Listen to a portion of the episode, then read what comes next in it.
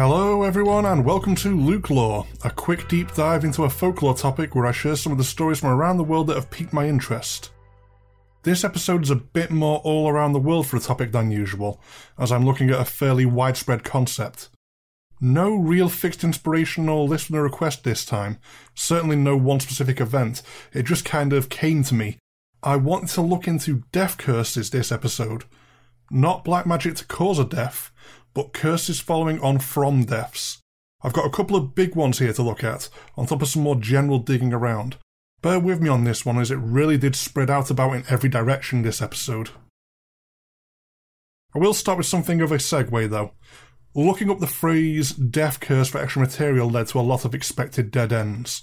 The black magic I wasn't looking to focus on, very low rated horror movies, a lot of metal music, but as I sifted through the obvious, I found something that stood out and it kept coming back up again and again the Scottish play. I don't quite know how exactly Macbeth got this maligned, but yelling fire in a theatre will worry thespians less than yelling Macbeth. It seems to tie into anti witch hysteria of the time a bit, and the Scottish play should only ever be referred to as such in a theatre, certainly not the full title of the play, unless absolutely necessary for the performance. As the story goes, a coven of witches objected to the use of actual incantations in the play, so laid a curse upon it. That in itself seems to be yet more anti witch hysteria, but the play certainly has an impressive disaster count. A good few centuries worth of actor injuries, and actor deaths for that matter, a link to the Astor Place riot, and on top of some incidents involving the actors getting burned from the above centuries worth of actor injuries, whole damn theatres have caught fire when they were running Macbeth. Director Ari Aster has an anecdote about how his friend asked him not to call the play by its name, which Aster proceeded to do to mess with his friend, like pretty much anyone would given the chance. But it didn't take long before they decided never to push it again, as a light exploded when they were trying to film a scene immediately after this. It just seemed better to leave sleeping curses to lie after that. Whether by overwhelming coincidence, sheer psychic willpower of everyone's belief in the curse, or actual cranky witches getting the last laugh, this is a death adjacent curse that gets taken very seriously. Should you accidentally use the name which you should not in a theatre, asking for the well known curse to turn upon you, there's a procedure in place. Exit the theatre, spin around three times, spit over your left shoulder, curse, and then knock on the theatre door to be allowed back in again. Now you are suitably armed to protect yourself from a different type of death curse, onto the interpretation of the main topic I was going for. In a way, almost any haunting can be considered a death curse. Folklore around the world is filled with the unquiet dead, especially those who suffer the violent end. It's something that resonates with all people on a very primal level. A fear of violence and a fear of death, the two together make for a worrying cocktail. It really is everywhere. Pop culture embracing the idea of vengeful spirits certainly hasn't hurt the popularity of this concept. How many times have the dead gone in search of revenge across books, TV, comics, and at the movies? The Headless Horseman is simple, evocative, and pretty damn angry about being dead. How many ancient Indian burial grounds fight back? The underrated 2001 remake of 13 Ghosts came with a whole menagerie of unpleasant posthumous characters.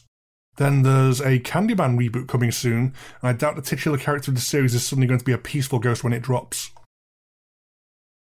Not to dismiss pop culture, especially given how much I love horror movies and how it is that current stories will become tomorrow's folklore, but this theme runs deeper and older than the media surface level. Looking at the whole thing as one big picture, it certainly feels like there's an element of guilt involved. Vengeful spirits on purely the metaphorical level certainly are the consequences of misdeeds that no amount of physical might after the fact are capable of stopping. The deed is done, there's no apology big enough to undo the mistake, and the shadow it casts is long. The Flying Dutchman became cursed when the Dutch captain refused to take shelter in a storm, ignoring the pleas of crew and passenger alike to instead loudly challenge God to do their worst. Yeah, with the benefits of hindsight, I think we can give God the win on that one. The destroyed vessel is now a portent of doom haunting the seas until the end of time.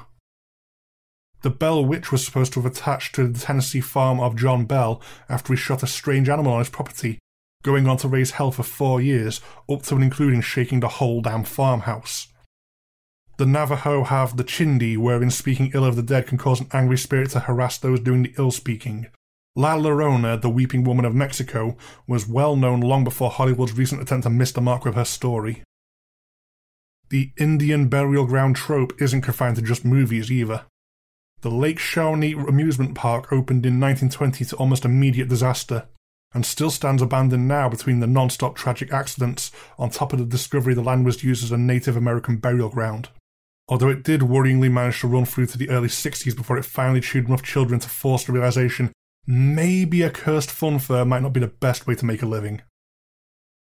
Think to how many times you hear of a haunted prison or a haunted battleground, even hospitals, especially asylums, which had a pile of living horror preceding the shades to follow. Looking local to my home country, I think it's easier to list the castles that aren't haunted by the shocking events that nobles got up to to pass the time before TV was invented, and that amount of evil leaves an indelible stain. Such delightful examples as the Eastern State Penitentiary in Philadelphia, that when it had to abandon using solitary confinement due to overcrowding, started coming up with new punishments such as chaining tongues to wrists. The Gettysburg battlefield of Pennsylvania has a lot of people swearing to it still being haunted, and the former trench networks of the Great War across Europe don't fare much better. The ghost stories of the trenches began in the diaries of soldiers still living and fighting in them during World War One. The famous, although largely dismissed, Angels of Mons tale of phantom longbowmen supporting English is far from the only story to emerge from what was absolutely dire times of slaughter. Where miserable deaths start, the angry dead soon follow. This kind of spirit reaches back to classical era mythology too, in Greece, the spirits of specifically violent or cruel deaths were known as keres, becoming their own kind of spectre in line with how bad their end was. The classical Roman equivalent was focused more on how the remains of a person got treated. Those without proper burial rites could be doomed to roam as lemures. I hope I pronounced lemures right. It's way too easy to cross wires with the adorable fluffy lemurs on that one. That being because the Romans actually named the animal after their restless dead, since they're nocturnal wanderers. I especially wouldn't get the two mixed up in the wild, though. One is fluffy and can be petted, the other will be a pretty damn angry shade of a millennia old Roman who's still waiting to get buried properly. As I dug deeper into the topic, it soon became clear there is an uncomfortable amount of these stories relating to women and the specific mistreatment of women, which I don't really want to tackle head on just now. Indonesia alone needs a much deeper dive, and a lot of accorded respect to the topic and traditions, that an extended introduction to a concept isn't enough room to unpack properly.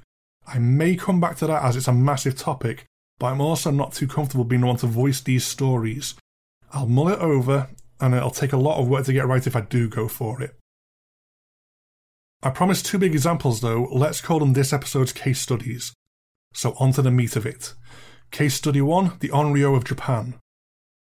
Even without growing up surrounded by the traditional stories of Japan, I guarantee most people know exactly what one is if they see one depicted in media. Pale, all dressed in white, long black hair with a life of its own, and very damn angry about their untimely demise. The Japanese horror series The Grudge is a prevalent example of this, if not the example, as the also really well known The Ring series uses a much less traditional interpretation of an onryo. All books and films surrounding this story come from a very simple idea that of the Ju-on. A Ju-on meaning cursed grudge, and is the idea that in a location where violent death occurred, you could then have violent ghosts who will hurt intruders. An absolutely terrifying concept which then didn't need such effective movies to give it a signal boost, but there they are. It speaks volumes that even before the US adaptations, and without the cultural shorthand of already knowing what an onryo or vengeful spirit clad in white with long black hair means in the West, pretty much anyone from anywhere can pick up a movie from that series and immediately get how much nope is on offer here.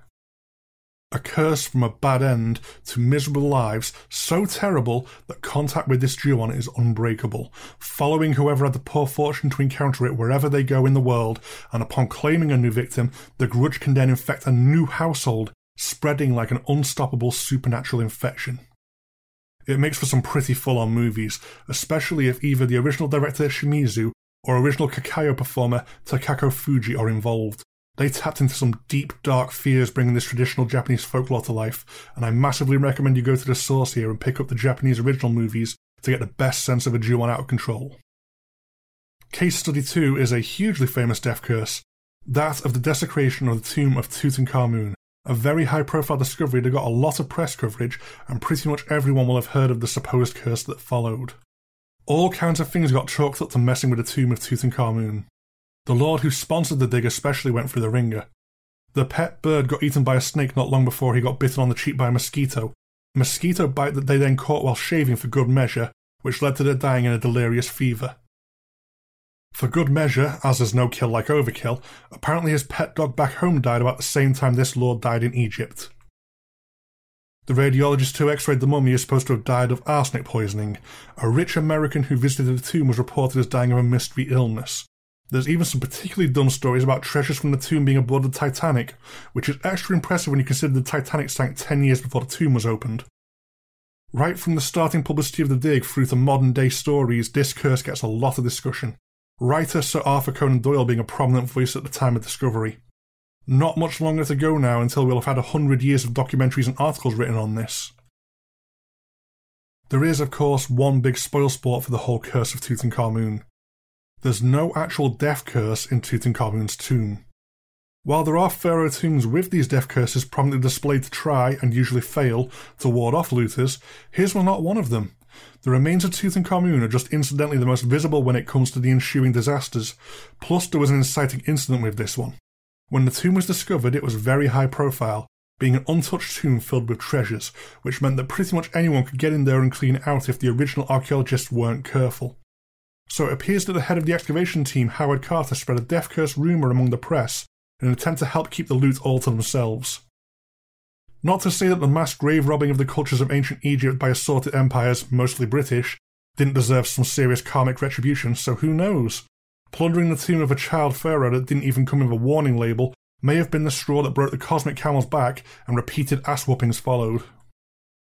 You may have noticed I'm framing a lot of what happened here in terms of plunder, and that's because it really was. Plenty of archaeology is benign, but what happened to Egypt wasn't this. If you're ever bored while near an archaeologist, try asking them how long someone has to be dead until it stops being grave robbing and becomes science. The looks on their faces can be great. In a way, though, you can say that everyone involved with the opening of Tutankhamun's tomb died. Plenty from old age, since it happened so long ago, so definitely be a little skeptical if that fact comes up. You can sometimes tell us fact straight up and still only be using it to twist the truth. The people at the time dropped like flies because medicine wasn't so great, and enough of the specific people involved here died when they were old that it wasn't much of a curse.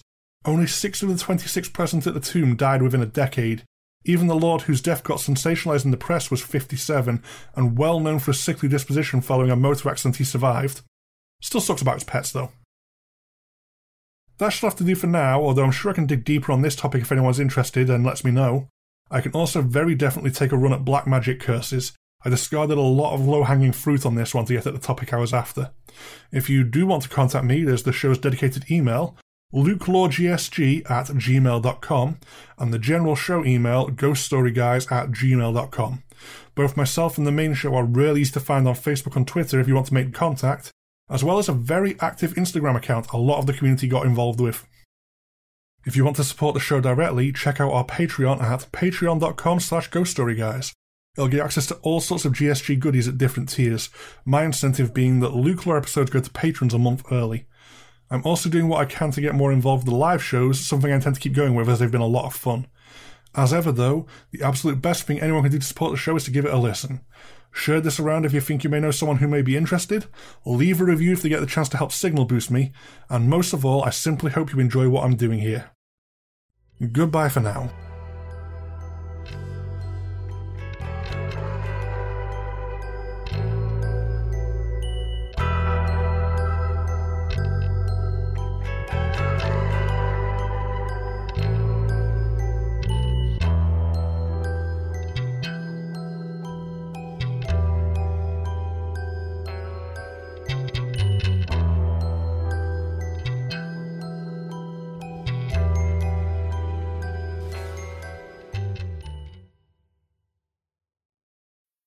When you need mealtime inspiration, it's worth shopping Kroger, where you'll find over 30,000 mouthwatering choices that excite your inner foodie. And no matter what tasty choice you make, you'll enjoy our everyday low prices, plus extra ways to save, like digital coupons worth over $600 each week. You can also save up to $1 off per gallon at the pump with fuel points. More savings and more inspiring flavors make shopping Kroger worth it every time. Kroger, fresh for everyone. Fuel restrictions apply.